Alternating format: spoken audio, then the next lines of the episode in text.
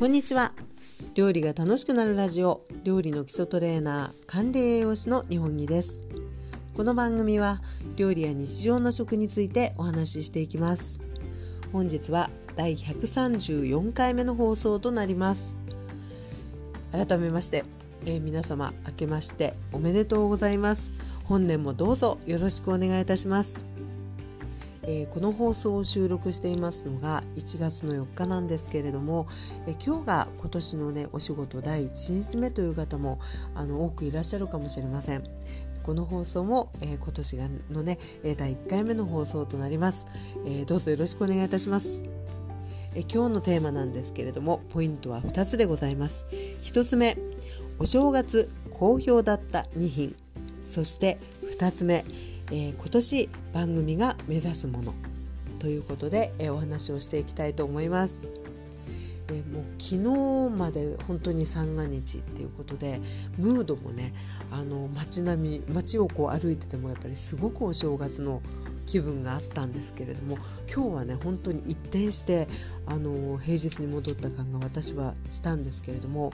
皆さんきっとあのお正月ね年末本当に大晦日あたりからえお正月の間本当にいろいろ美味しいものを召し上がった方多いんじゃないでしょうか。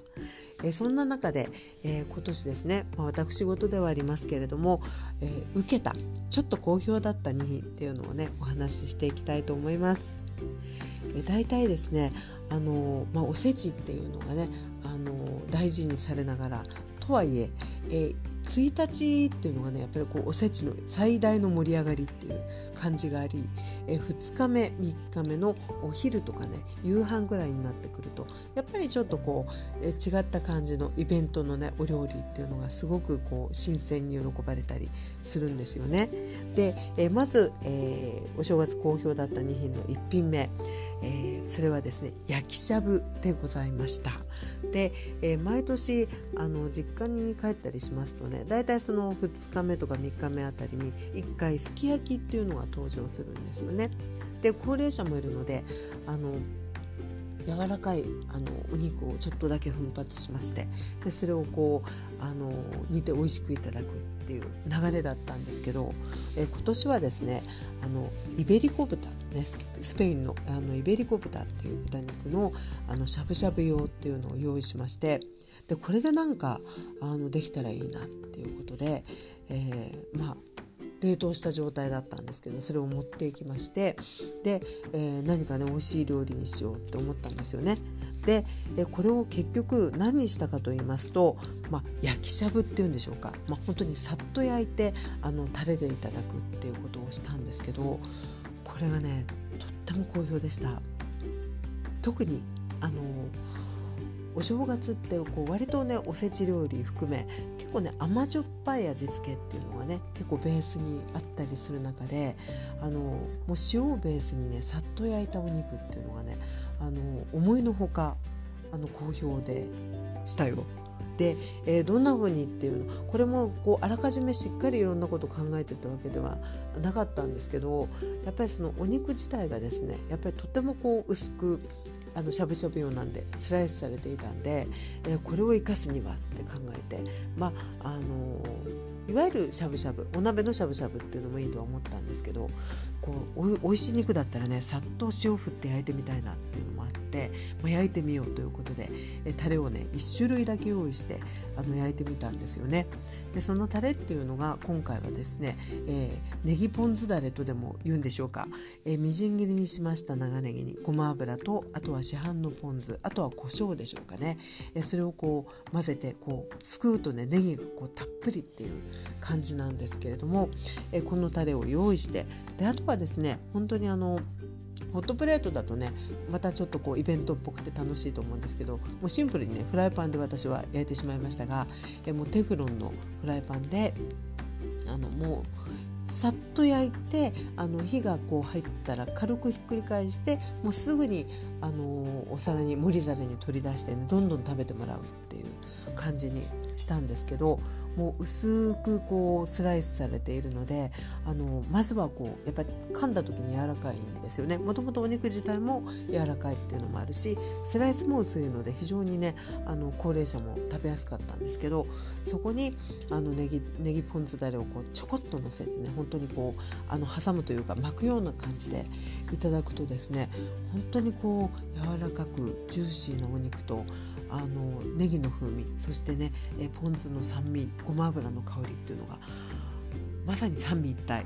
となりまして非常にね美味しかったんですよね。あのなんかねお肉を食べたっていう感じもありそしてあの油がね結構やっぱり肩ロースだったんであの油のこう部分って結構多いんですけど割とこうさらっとした油でね本当にあの何て言うのかなたくさん美味しくみんなが食べられたって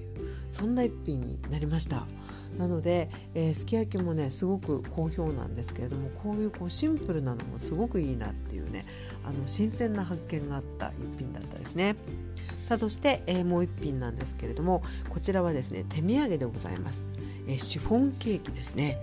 でシフォンケーキというと、まあ、よく知られてるケーキなんですけれどもあの私がこう頻繁に作るかというとねあの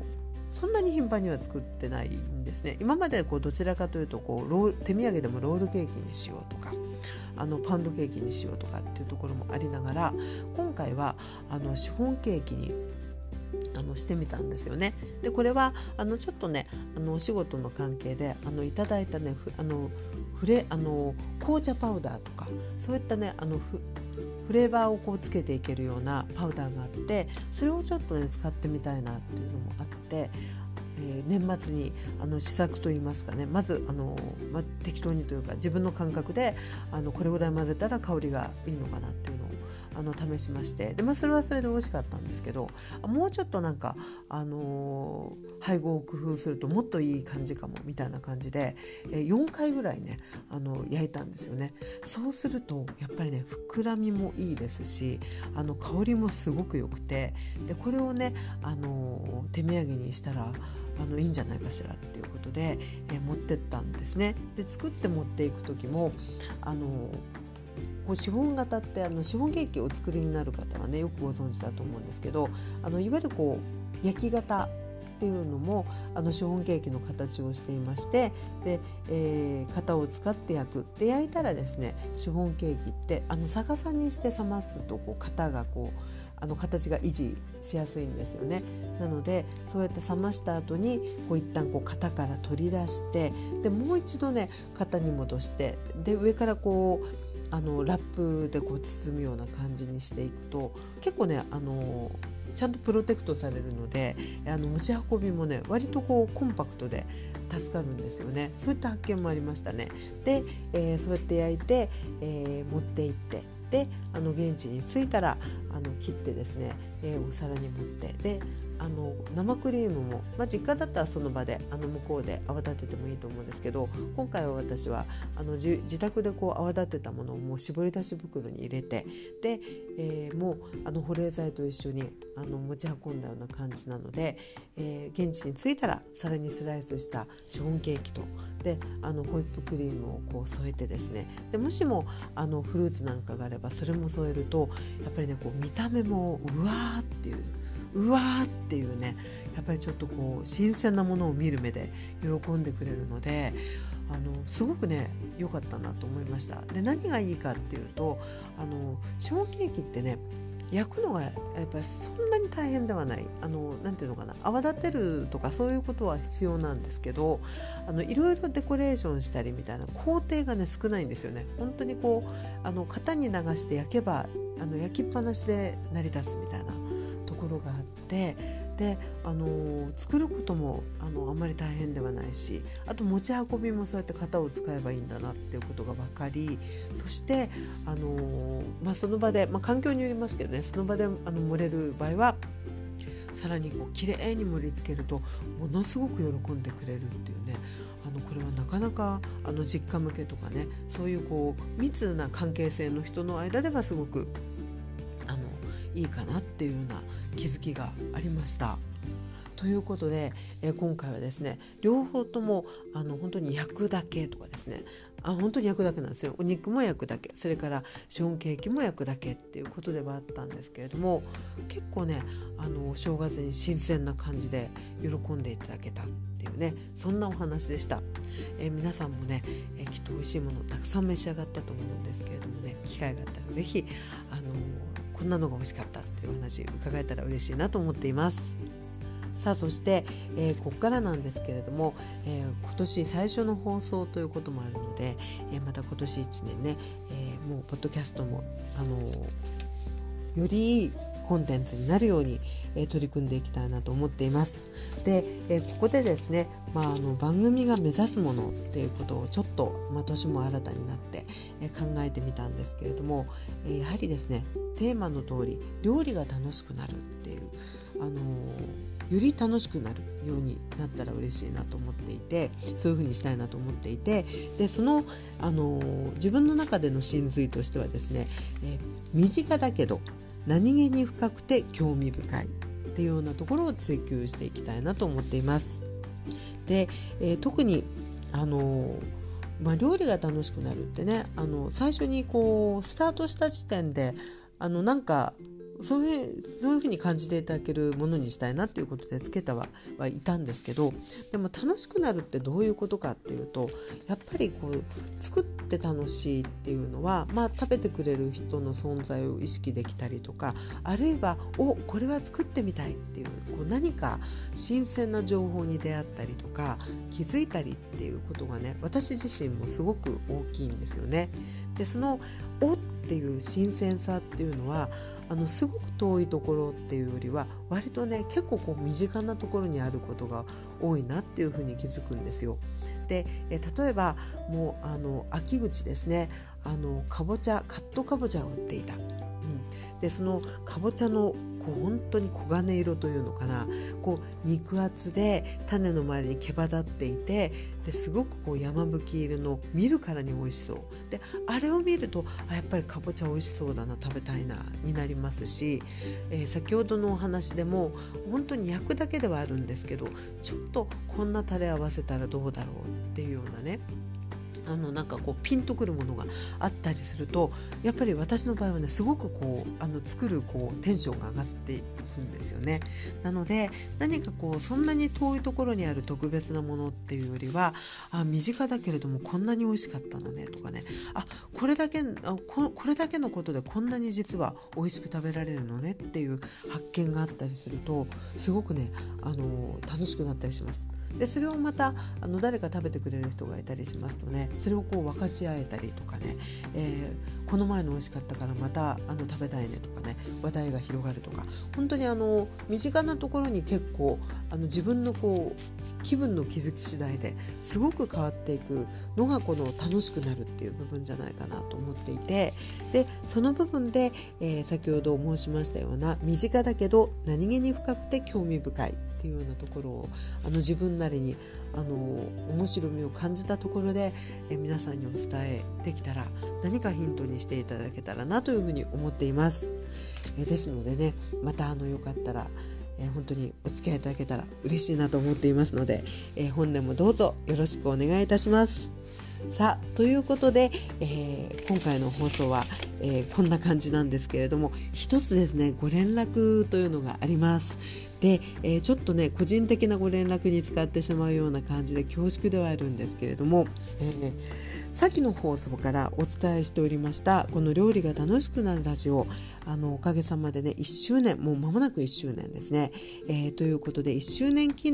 念イベントをやりますよっていうようなことをあのお伝えしてきました。で、えー、もうね日にちがね結構近いんですよ。1月の8日土曜日にあの開催するオンライン新年会っていうお話をしてきたんです。でえこちらですねあの、もうそろりそろりとお申し込みをいただいていましてで現在この放送をお送りしています1月4日時点であの現在あのお申し込みいただいている方にはあの当日の Zoom の URL をお送りするようにしてるんですけれども、え実はですねえっ、ー、とこちらの不手際で一時期ですねあの応募フォームにあのお書きいただくあのメールアドレスの欄がね抜けてた時期があるんですよ。でその時に応募してくださった方にちょっとあのメールアドレスがわからないので返信がね送れないという事態があの発生しております。で、え